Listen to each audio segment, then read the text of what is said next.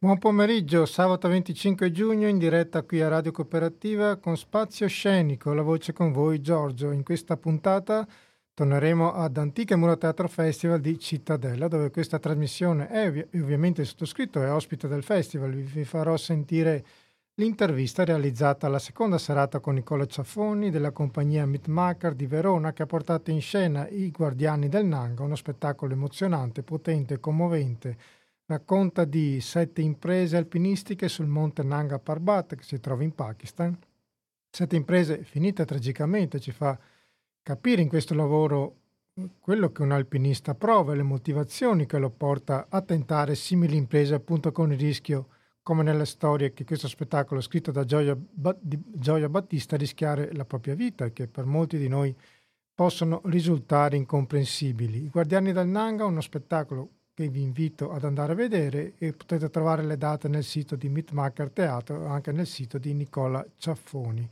Ne parleremo comunque più tardi perché ora vi sveleremo un altro festival molto interessante da seguire in questa estate teatrale e artistica veneta ricca di eventi.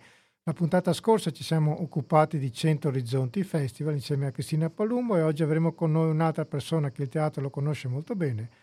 Lui è il direttore artistico Fernando Marchiori che fra pochi minuti, dopo la pausa musicale, ci presenterà il bellissimo programma di Scene di Paglia Festival che inizia questa sera a Piove di Sacco. Noi facciamo una pausa musicale e ci colleghiamo con il nostro primo ospite. Buon ascolto.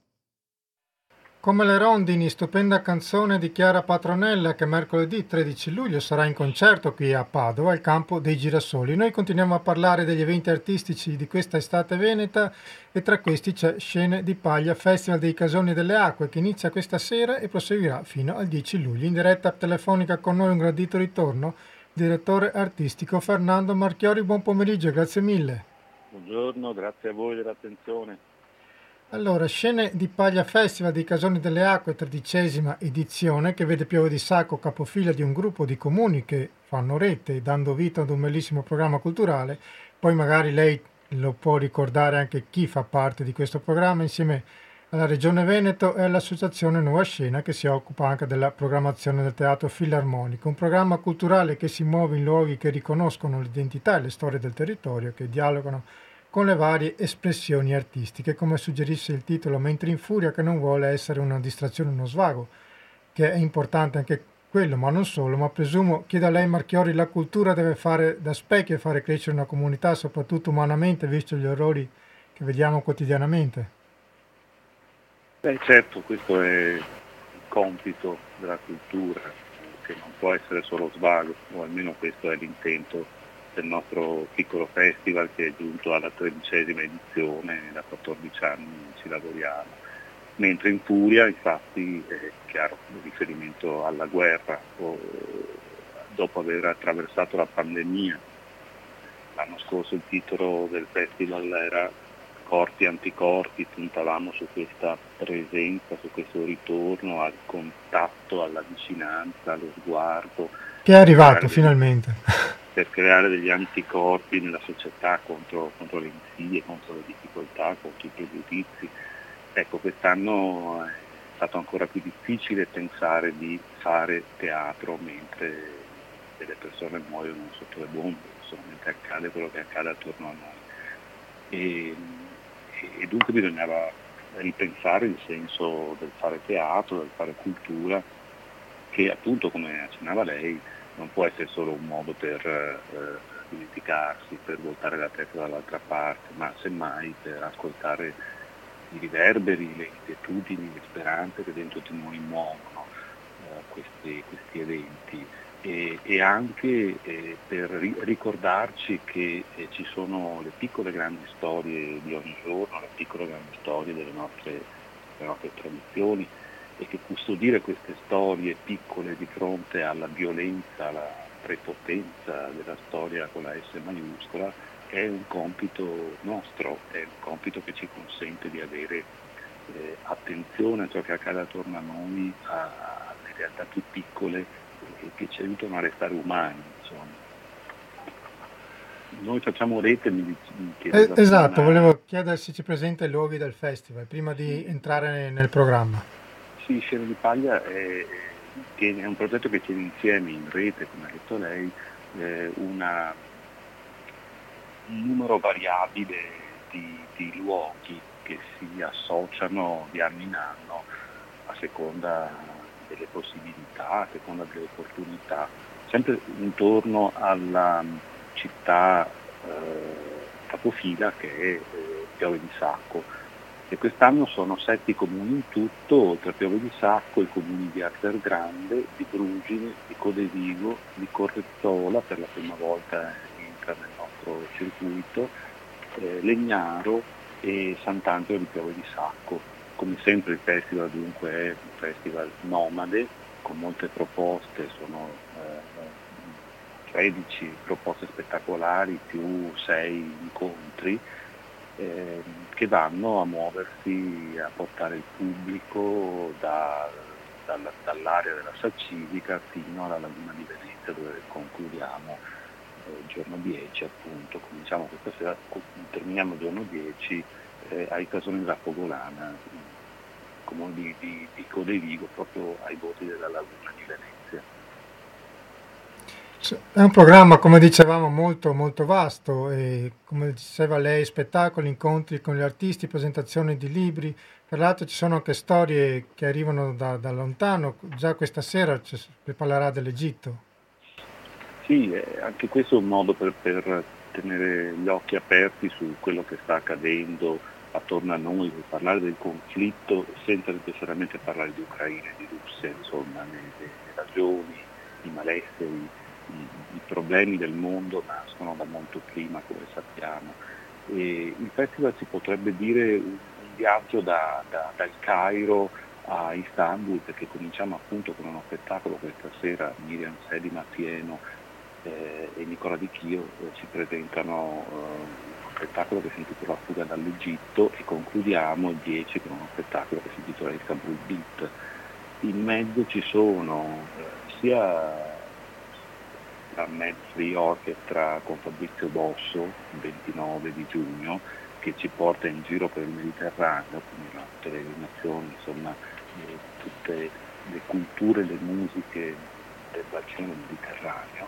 E, e, sia appunto quelle intermittenze del cuore, quegli aspetti più intimi che ci portano alle storie eh, de, delle altre serate, altre, negli, negli altri luoghi del festival e dunque questa sera dicevamo eh, fuga dall'Egitto, eh, poi c'è un incontro con la compagnia, con Miriam Selma Pieno e con Nicola Di Chio per parlare appunto di questo spettacolo che nasce per raccontare la diaspora eh, dei dissidenti egiziani dopo il ritorno al potere dei militari nel 2013 e, e, e ne ha raccolto le, le testimonianze Azzurra Meringolo, oggi inviata da RAI sul fronte ucraino e da questo libro sono partiti appunto i due giovani interpreti di questo spettacolo che vede in scena anche una musicista egiziana e, e che è uno spettacolo fortemente multimediale. Eh, mercoledì 29 è un appuntamento importante in piazza Piove di Sacco, mentre stasera siamo al casone Ramei Piove di Sacco ecco, in piazza Vittorio Emanuele II, il mercoledì 29, appunto la Metri Orchestra con Fabrizio Bosso, e poi a seguire giovedì 30 giugno ci spostiamo al Casone Azzurro di Arter Grande, eh, uno spettacolo in prima regionale eh, che si intitola Raccontami di domani, eh, Vera della Pasqua, Rossella Guidotti, due giovani performer, spettacolo molto fresco, molto divertente, racconta eh, le, le, le, le, confidenze, i confronti, le gioie e i dolori di due giovani donne che si incontrano in bagno e, e, e si confidano.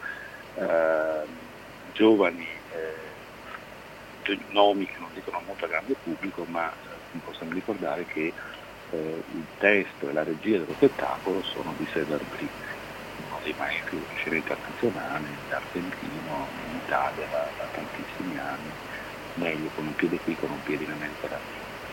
Il sabato 2 luglio abbiamo due repliche di un Cattuccetto Rosso nel bosco di Giachesso Teatro. Il bosco è quello del Casone Ramei e, il Cattuccetto Rosso è agito, performato da attori co- che muovono anche pupazzi e con musica dal vivo. Due appuntamenti dunque alle ore 18 e alle ore 19.30 rivolti al pubblico più vasto, ragazze, tutti, spettacolo molto raffinato di teatro di figura. Domenica 3 luglio abbiamo una prima assoluta, Casamatta Produzimenti d'Arte, Letizia Russo presentano uno spettacolo nuovissimo che si intitola Mentre fuori in furia, ecco appunto che torna il termine che abbiamo utilizzato per il festival, eh, in questo caso però fuori in furia la rabbia di Dioniso nella, in frammento dal quarto libro delle metamorfosi di Ovidio. Eh, di questo parleremo appunto con la, la, la nota drammaturga appunto Letizia Russo, un incontro che precederà il, lo spettacolo eh, alle 20.30 al Casone Ramè, di Sacco. Un altro spettacolo nuovissimo, eh, appena debuttato a Torino, lo portiamo con, con, con interesse lunedì 4 luglio alle scuderie La Gardesana, ma anche per spazi con cui le nostre proposte spettacolari dialogano di anno in anno. Eh, a, a, Sant'Angelo di Giovo di Sacco, eh, uno spettacolo che si intitola L'estinzione della razza umana, novità di Emanuele Altrovanti, un altro drammaturgo giovane, affermatissimo, pluripremiato, tradotto, che parte da, dalla suggestione della pandemia per far incontrare cinque attori che in realtà si lasciano poi andare a tutta una serie di ragionamenti sulla situazione presente, quindi sullo sfruttamento nel lavoro, sulla situazione ambientale, sulle emergenze, insomma su tutto ciò che eh, la pandemia ha fatto emergere. Eh, spettacolo molto intenso eh, e anche divertente tuttavia. Martedì 5 luglio un appuntamento eh, molto particolare, siamo a Villa Roberti di Brugine, altro spazio bellissimo. Uh, Farmacia Zoe, gruppo veneziano, propone uh, un allestimento speciale in, in esclusiva per il Festival Scena di Paglia ed è doppio un doppio allestimento di uno spettacolo, anche questo nuovissimo, che si chiama La Voce. Dico doppio perché c'è una versione maschile e una versione femminile di uno spettacolo eh, che vede i corpi di questi giovani performer raccontare il rapporto, il rapporto con alcune eh, inquietudini profonde, è uno spettacolo che eh, affronta di petto eh, gli argomenti della, delle disfunzioni alimentari, della, dell'anoressia, della bulimia, questo è il linguaggio del corpo in primo piano. E, e, lo vedremo appunto in queste due versioni a specchio, maschile e femminile, chi si occupa di queste cose sa che è un'emergenza anche tra i giovani adolescenti maschi, insomma, anche se si parla di me. Mi è molto interessante proporre questo specularità, questo doppio e di questo parleremo poi alla fine dello spettacolo, quindi una serata tutta dedicata a questo, questo ambito della, della, ricerca e dello studio. Eh, ne parleremo con Leonardo Mendolicchio, eh, psichiatra, eh, psicoterapeuta, uno dei eh, principali studiosi a livello europeo di, dei, dei, dei, fenomeni legati al, agli studi alimentari. Torna poi mercoledì 6 luglio la compagnia Dammacco con uno spettacolo che ha vinto il premio Ubu l'anno scorso come migliore eh, novità drammaturgica italiana ed è spezzato il cuore della bellezza, eh, spettacolo di grande prestazione attorale, Serena Badivo è grande performer, anche lei è stata premio Ubu come migliore attrice e, e, questo si svolgerà alla Corte Benedettina di Correzzola, appunto questo spazio nuovo che entra a far parte del percorso del festival. Un altro ritorno importante è quello di Gardi Hutter, la più grande clown del mondo, 4.000 spettacoli in tutti i continenti, eh, che torna a Scena di Paglia con due spettacoli, uno sarà la Corte Benedettina di Legnaro il 7 luglio ed è una Giovanna d'Arco nelle vesti eh, di una lavandaia un po' fantasiosa eh, e l'altro è, alla, l'altro è all'idrovola di Santa Margherita di Codevigo, eh, si intitola La suggeritrice e il giorno dopo, venerdì 8 Eh, la suggeritrice è appunto una suggeritrice di teatro che vive nel sottopalco con gli avanzi delle scenografie e quando si decide di chiudere il teatro e di preferire armi bagagli eh, delle compagnie, delle organizzazioni in un nuovo teatro, in un nuovo edificio, nessuno avvisa la suggeritrice, che rimane lì da sola, chiusa. Una metafora molto divertente e anche molto amara perché parla della perdita del lavoro. E, e questa è Gambit, eh, capace di far riflettere facendo bellicare dalle risate. Eh, di questo parlerà eh, insieme a Cristina Grazioli, docente dell'Università di Padova, eh, l'8 luglio alla fine dello spettacolo. Il 9 eh, luglio, serata con un doppio appuntamento, torniamo a Piove di Sacco, gradito importante ritorno, balletto civile, Michela Lucenti, una delle formazioni di teatro d'arte più importanti d'Europa, e torna al festival con uno spettacolo che si chiama Gente, fuori tempo e che, avrà, che si svolgerà lungo le vie sotto i portici di via Garibaldi, pieno centro storico di Piave di Sacco. Ed è un incontro a tappe con la popolazione diretta, con la gente, insomma, con figure strane, con eh, stralunati apparizioni lungo queste situazioni, appunto, a stazioni dove il pubblico si muove liberamente tra l'una e l'altra porteranno poi questi spostamenti al cortile di Palazzo Appelli, nel pieno centro di eh, Piove di Sacco, eh, il Palazzo Comunale, dove Alvise Camotti e Giovanni dell'Olivo presentano un'altra prima assoluta al Burno, uno spettacolo che è una peregrinazione nella laguna di Venezia, in Barena, di un uomo che cerca se stesso. È un testo suo, giusto? Di difficoltà, sì, questo è un testo mio. Dimenticavo una cosa cui teniamo molto e il venerdì 8 abbiamo una presentazione in sala consigliare a Piave di Sacco di un libro eh, che eh, pubblica dopo molti anni, rende disponibili eh, de, le poesie di Diego Valeri, si intitola Il mio nome sul vento, saranno presenti Carlo Lombero che mi ha curato la selezione e la presentazione e Marco Munano che è l'editore Il Ponte del Sale.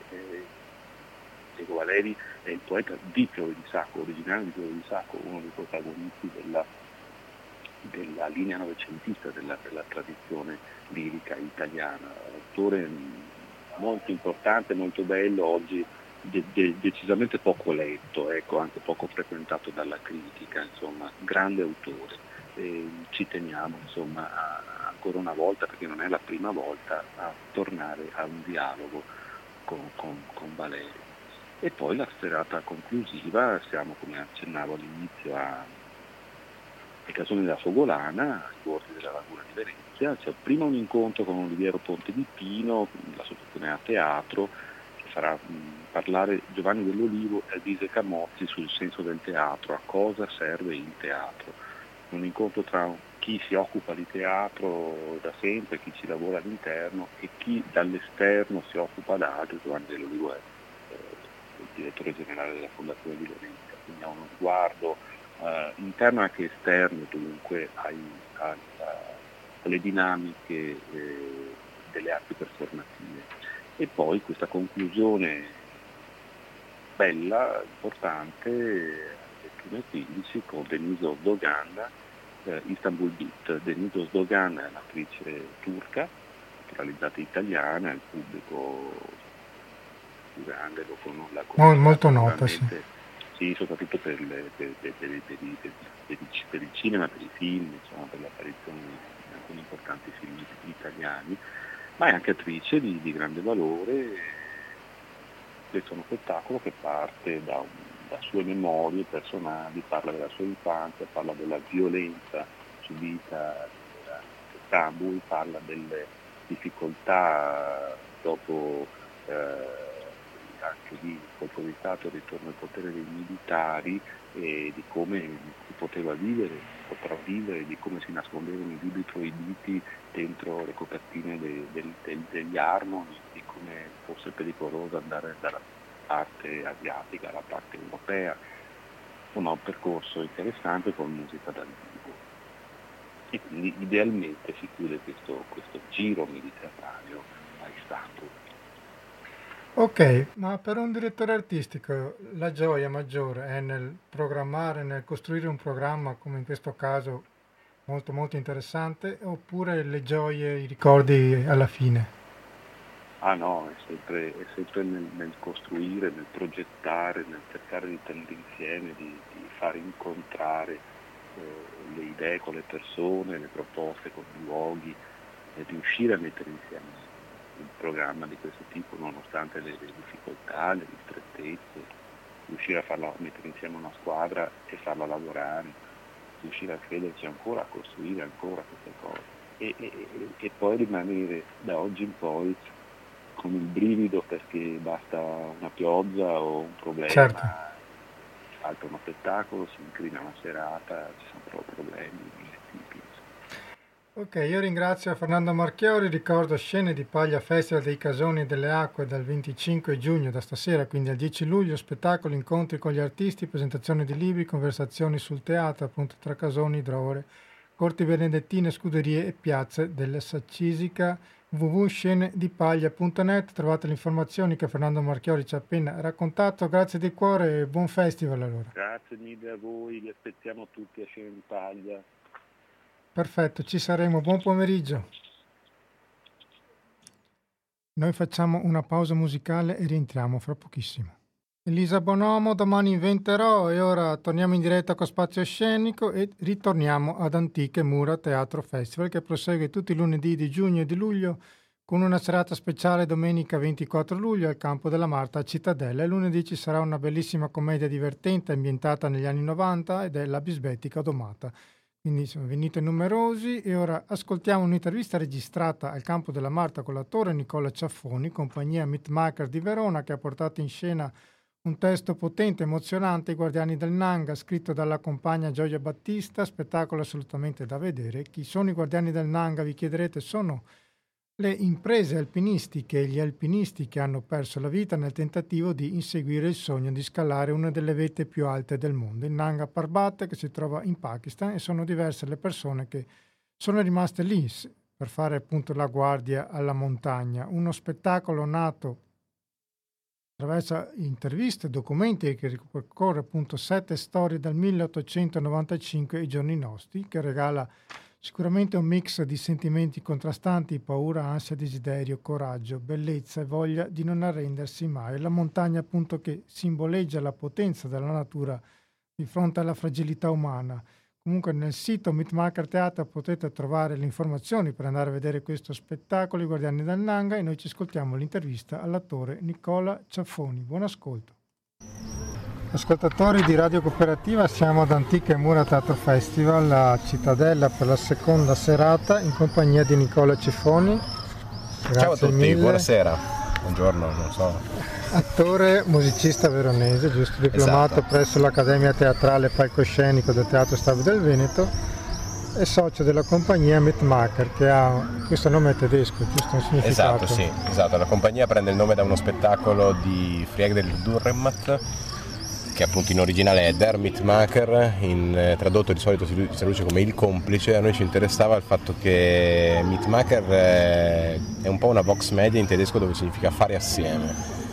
E ci piace appunto come compagnia considerare il nostro lavoro come un lavoro appunto cooperativo in cui tutti mettono a disposizione proprio, i propri talenti per poi arrivare ad uno spettacolo che sia il più possibile condiviso da tutti festival lo conoscevate la prima volta giusto che venite? Il festival lo conosciamo, almeno io personalmente lo conoscevo abbastanza bene perché conosco bene Anna e Giacomo, avendo loro frequentato l'Accademia Palcoscenico il biennio prima di me.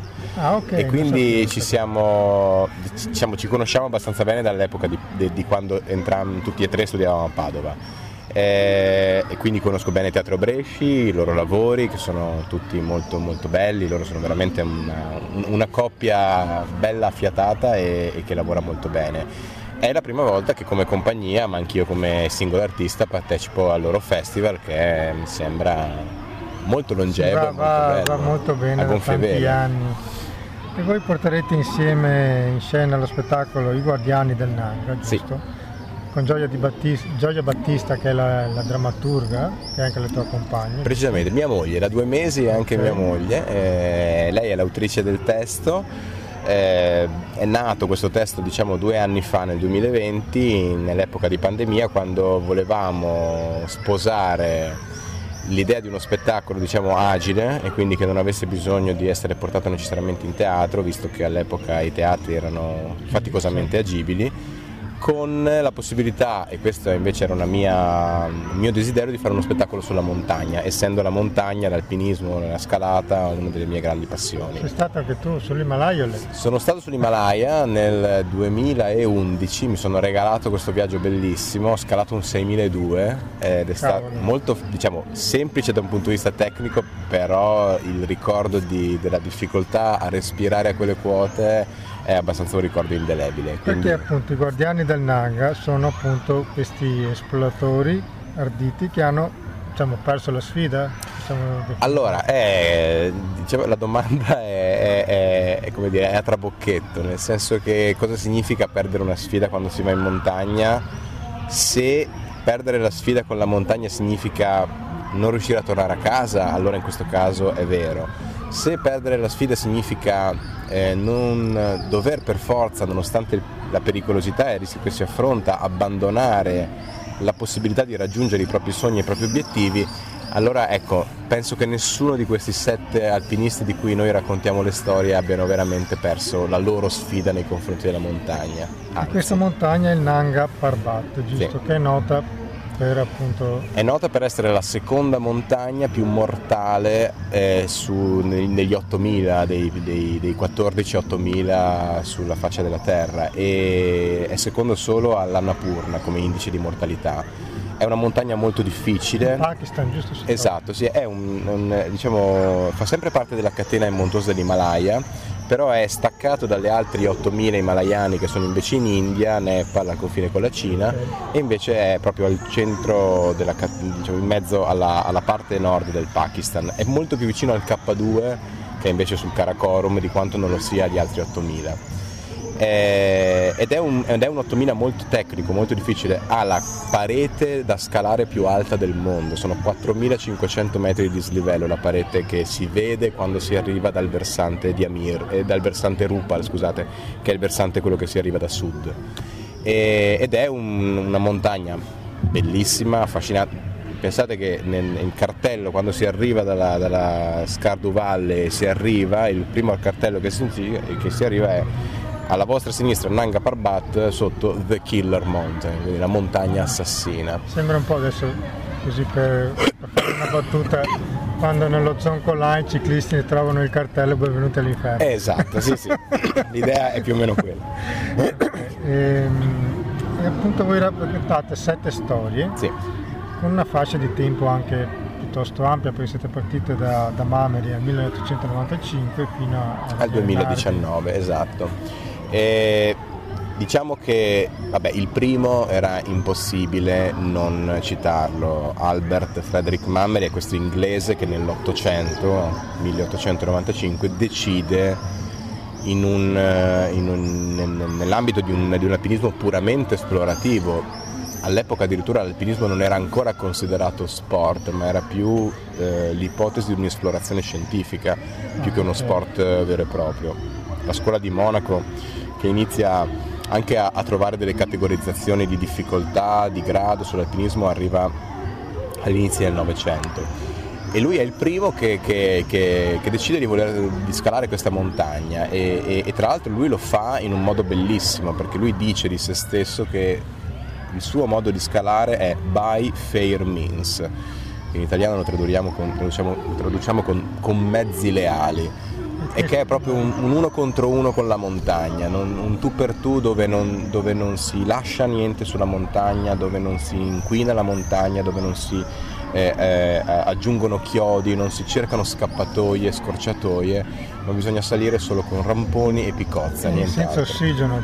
Tra l'altro perché all'epoca sua la possibilità di avere l'ossigeno non era ancora eh, concreta, dopo lo sarà e, e, e, e alcuni dei nostri alpinisti lo proveranno a utilizzarlo anche però eh, diciamo che tutte le spedizioni che noi raccontiamo hanno questa caratteristica, cioè di provare ad affrontare la montagna senza, il, senza altri supporti che non siano il proprio confronto con la montagna stessa. Eh, ok, tra l'altro eh, tu fai due, due ruoli. Sì. Uno uno è una, allora, la, le, le, sette storie sono incorniciate da una storia che le racchiude della storia di questo giovane alpinista che decide di salire sul Nanga Parbat e per farlo si incammina, quindi eh, campo base, campo 1, 2, 3, eccetera, eccetera. E, e per farlo eh, a un certo punto conosce eh, un portatore, una guida, una guida pakistana che si chiama Pemba e, e che diciamo che è un po' il suo, eh, il suo doppio, cioè è quella, ci piace pensare che sia la visione. Eh, che sarebbe l'accompagnatore, giusto? Sì, sì, ah. la guida. Diciamo che lì proprio okay. Eh, i portatori sono quelle persone che portano il materiale per gli alpinisti eh, da, diciamo, dalle città più vicine fino al campo base e dal okay. campo base anche ai campi successivi. Le guide invece sono proprio quegli Mm, diciamo quelli scalatori esperti che accompagnano, che guidano eh, eh, gli scalatori anche occidentali fino alla vetta. Eh, in questo caso il nostro, il nostro, Pemba è una guida, nel senso quindi è un, è un portatore che, che, accompagnerà il nostro protagonista sulla vetta e però lo... Ehm, lo accompagnerà sia fisicamente ma anche mentalmente diciamo con le storie di questi sette alpinisti e regalando al nostro protagonista anche delle, delle perle di saggezza un po', cioè una, una propria visione di ciò che è la montagna e l'alpinismo. Pemba per dire dice una cosa fondamentale, dice la vera sfida per un alpinista non è arrivare sulla vetta, la vera sfida è tornare a casa cioè... Infatti ho letto che tu dicevi che la maggior parte degli incidenti avvengono in discesa. Sì, è vero, perché quando si arriva, cioè perché tendenzialmente, ma questo lo facciamo un po' tutti, pensiamo che raggiungere il traguardo, la vetta di una montagna sia aver compiuto il nostro lavoro lì e magari delle volte quando torniamo indietro, ma anche quando scendiamo da dei sentieri in montagna d'estate senza essere arrivati sul Nanga Parbat,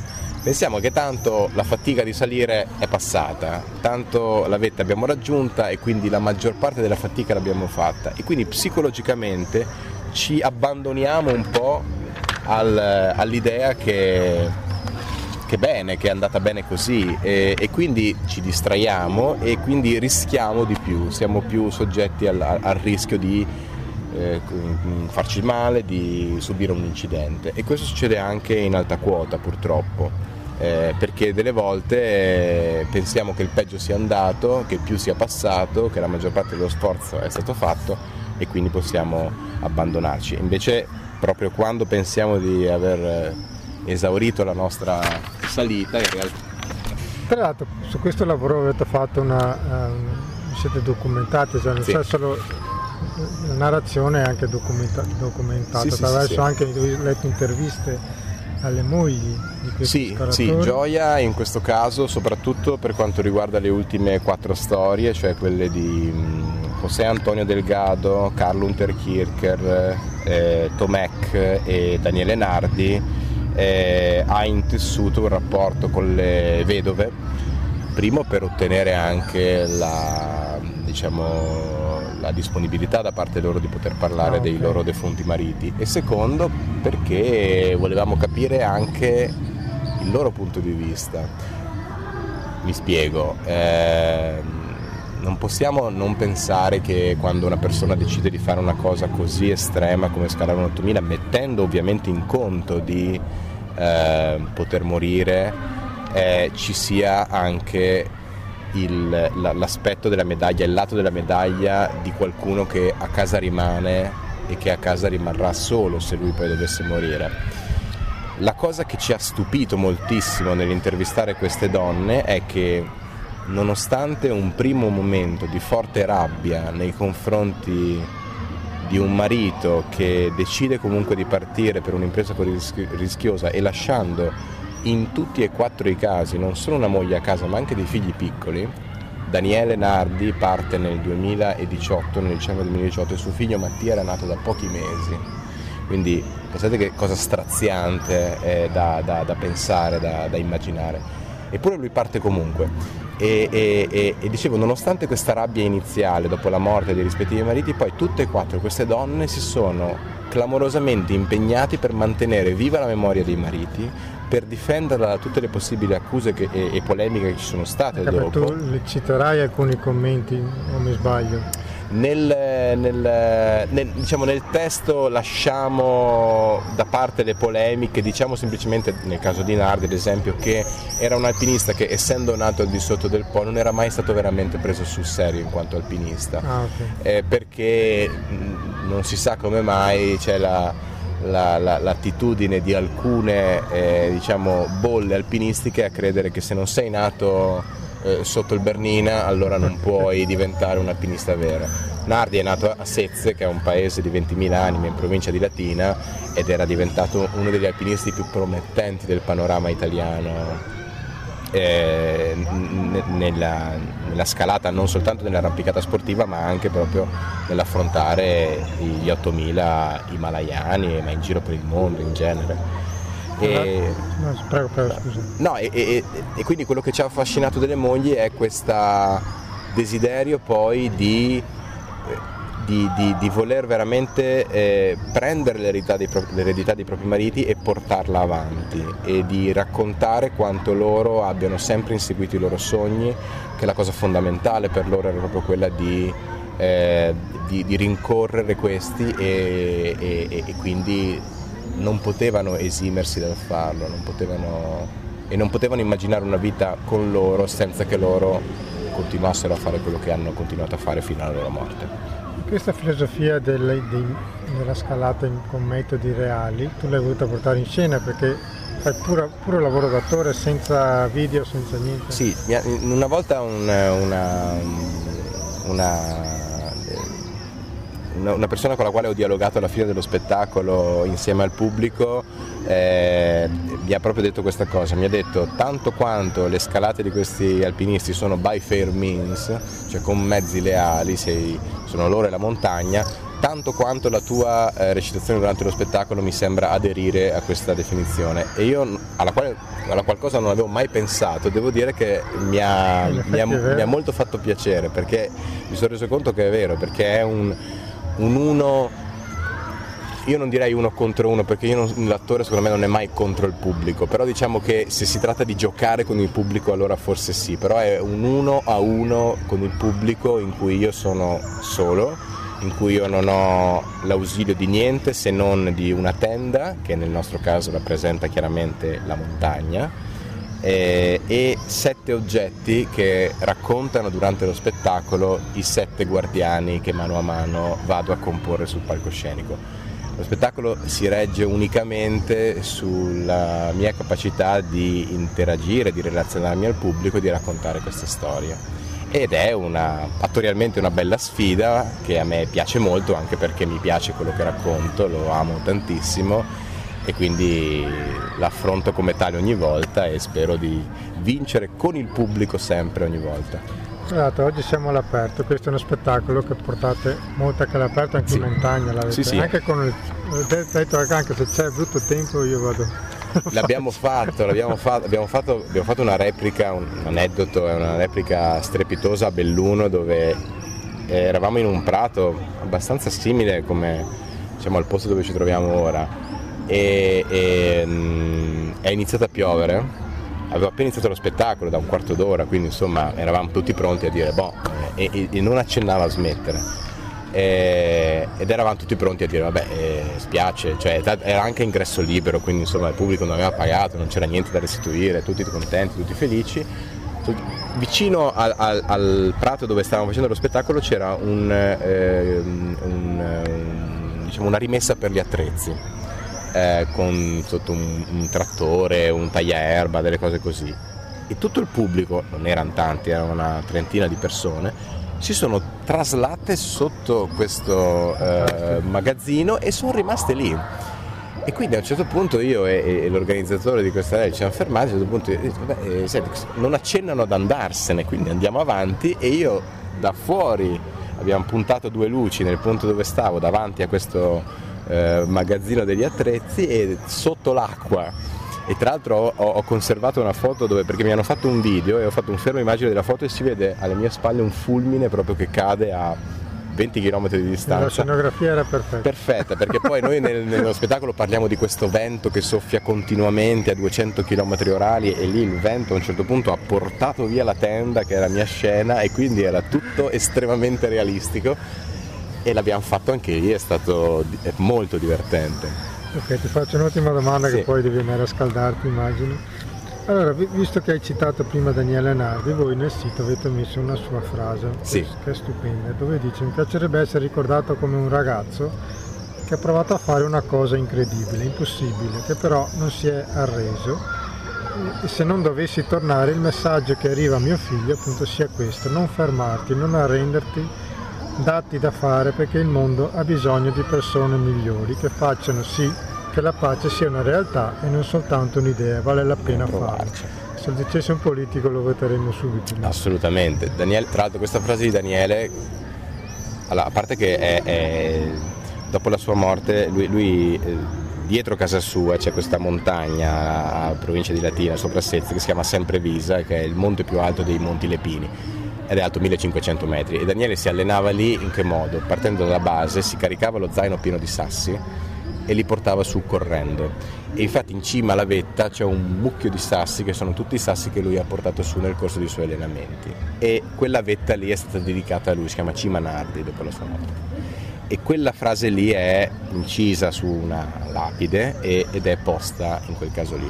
La cosa che a me fa impazzire di questa dedica, nel senso buono del termine, cioè che mi piace, è il fatto che lui parta a raccontare questa cosa in maniera generica, come se volesse dire, dare un messaggio a tutti e poi improvvisamente inizia a dare del tuo a suo figlio, a questo bambino di pochi mesi appena nato per dirgli, e gli dice veramente come se ce l'avesse lì davanti, datti da fare. E, e, e, e, questo datti da fare ogni volta che io lo dico sul palcoscenico, perché poi questa frase la citiamo alla fine della storia di Daniele, a me commuove sempre molto perché è, è, non riesco a non ripensare al fatto che ogni volta che il piccolo Mattia leggerà questa frase si possa immaginare un padre di fronte a sé che gli dica datti da fare, che secondo me è un, è, è un, un esortativo, è, un, diciamo, un, imperativo esortativo bellissimo per dire da dare a proprio figlio, di dire datti da fare, fai in modo che eh, la la giustizia, la libertà, i valori non rimangano delle idee, ma che siano qualcosa di reale. E poi chiude in una maniera anche lì strepitosa, vale la pena provarci, che è anche la frase che chiude il nostro spettacolo. E noi la gettiamo di fronte al, al pubblico proprio dicendo, secondo noi le, queste storie sono importanti perché ci raccontano che è importante vivere e lottare e sudare e sacrificarsi per i nostri sogni e, e, e, e vale la pena provarci. E quindi, quindi, il suo insegnamento secondo me racchiude veramente tutte le sette storie dei guardiani e le regala al pubblico e, le, e speriamo sempre che poi vivano, riverberino nelle vite di tutti quelli che poi ci hanno accompagnato durante lo spettacolo. Ok, io Nicola ti ringrazio di cuore, ti Grazie un in bocca al lupo per le prossime date. Viva il lupo! Se ne hai da ricordare qui in Veneto, ci sono altre? Allora, ah sì, eh, però adesso devo ricordarmi le date. Siamo a Prato Carnico, Friuli Venezia Giulia, eh, il, intorno alla ventina di giugno, non mi ricordo esattamente la data, e poi il 28 luglio invece siamo a Trieste. Questo, questo è il 28 luglio, me lo ricordo esatta eh, Prato Canico, però se guardate la pagina sito? Facebook di Meatmaker oppure il mio sito www.nicolaciaffoni.it trovate le date anche di questo spettacolo per continuare a seguirci. Grazie mille, sai, buon lavoro e buona fortuna. Grazie a voi. E questo era Nicola Ceffoni al campo della Marta di Cittadella che ci ha raccontato i guardiani del Nangan con la coreografia sonora delle rondine, animale meraviglioso. Noi facciamo una pausa musicale e ci risentiamo per il finale, fra poco. E questo era il nuovo singolo di Erika Mu, Animals, e noi siamo addirittura d'arrivo. Ringrazio Nicola Ceffoni, ringrazio Fernando Marchiori. Io vi segnalo altri due, un altro bellissimo evento che ci è arrivato. Ringrazio Barbara Baldo di Ipogrifo Produzioni per avercelo inviato. Un bellissimo festival dove lei è direttrice artistica che partirà questa sera a Verona, o meglio a Cerea. Inizierà questa sera 25 giugno e proseguirà fino al 6 agosto, quindi molto molto lungo, un festival molto lungo che si Svilupperà tra Cerea, appunto vicino a Verona, Castarmano sul Garda e San Giovanni Lupatoto. Quindi se siete in zona di Verona andate a visitare il sito di Ipogrifo Produzione, trovate appunto tutte le informazioni riguardo a questo lavoro. Noi appunto siamo addirittura d'arrivo e vi ricordo che siete all'ascolto di Radio Cooperativa, la nostra emittente libera noi non abbiamo sponsor commerciali e viviamo grazie al contributo volontario di tutti i tecnici, tutti i conduttori. Potete aiutare la radio andando nel nostro sito www.radiocooperativa.org, trovate le informazioni, tra cui il 5 per 1000 al numero 9227861029. Comunque nel sito lo trovate scritto, nel sito trovate anche i podcast e tutte le puntate di spazio scenico e di tutte le trasmissioni. Io mi scuso che anche oggi non riusciamo a continuare con il barone di Munchausen di Valerio Mazzucato, ma trovate le, le prime puntate appunto nel podcast di, di Radio Cooperativa a Spazio Scenico. Io ringrazio i nostri ospiti, ringrazio voi per essere stati all'ascolto e ci salutiamo con Terra che trema. Buon pomeriggio.